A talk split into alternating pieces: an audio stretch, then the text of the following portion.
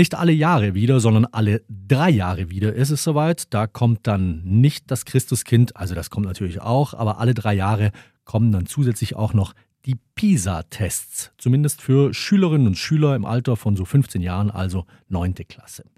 Hunderttausende Teenies aus fast 80 Ländern nehmen an diesen PISA-Tests teil, jedes Mal in einem der Bereiche Mathe oder Naturwissenschaften oder Lesen.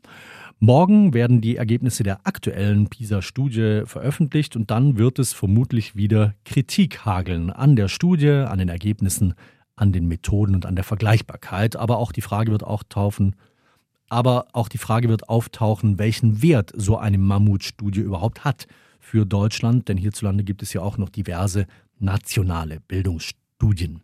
Was bringt die PISA-Studie also und wie berechtigt ist die Kritik daran? Darüber berichtet Anja Braun aus der SWR Wissenschaftsredaktion. Der PISA-Studie wird ja einiges vorgeworfen. Einmal was die korrekte Durchführung in den mittlerweile fast 80 Ländern angeht. Da ist von Unschärfen die Rede. Die Tests seien nicht in allen Ländern gleich korrekt durchgeführt. Mancherorts seien 15-Jährige bereits gar nicht mehr im Schulsystem. In anderen Ländern würde gerade schlechteren Schülerinnen und Schülern empfohlen, sich am Testtag krank zu melden. Und insgesamt würden kulturelle Unterschiede zwischen den vielen Staaten bei den Fragestellungen unberücksichtigt bleiben. Das stimmt, es wird zwar versucht, die Kompetenzen aller Schülerinnen und Schüler zu erfassen, nur 100 Prozent kann das nicht funktionieren, da es sich um unterschiedliche Bildungssysteme mit teilweise auch unterschiedlichen Zielsetzungen handelt. Andere Kritiker werfen der OECD als Initiatorin der PISA-Studie vor, ausschließlich an der Nützlichkeit orientiert zu testen. Das stimmt auch, denn die OECD ist eine Organisation mit wirtschaftlichen Zielsetzungen. Und die drei Felder, die getestet werden, nämlich die Bereiche Mathematik, Lesen und Naturwissenschaften, sind für das Arbeitsleben nützlich. Kein Wunder, dass PISA polarisiert. Nach jeder PISA-Veröffentlichung wird gefordert, dass Deutschland aus PISA aussteigt. Analysen auf nationaler Ebene, wie zum Beispiel der IQB Bildungstrend, der alle fünf Jahre Leistungen und Kompetenzen der Viertklässlerinnen und Viertklässler erfasst, seien doch viel wichtiger für die Entwicklung unserer Schulen als die PISA-Studien, heißt es. Andere setzen dagegen, die PISA-Ergebnisse könnten auch genutzt werden, um Defizite im eigenen Bildungssystem zu erkennen. So sieht Bildungsforscher Kai Marz vom Leibniz-Institut für Bildungsforschung und Bildungsinformation in Frankfurt durchaus eine Berechtigung für die PISA-Studie. Der Vorteil sei doch gerade der internationale Vergleich, den PISA alle drei Jahre ermöglicht. Der Blick über Deutschland hinaus und die Feststellung, wo wir da gerade stehen. Das Monitoring sei durchaus spannend, allerdings sollte man nicht dort verharren, sondern müsse fragen, warum sind wir eigentlich an dieser Stelle gelandet und wo führt uns das hin?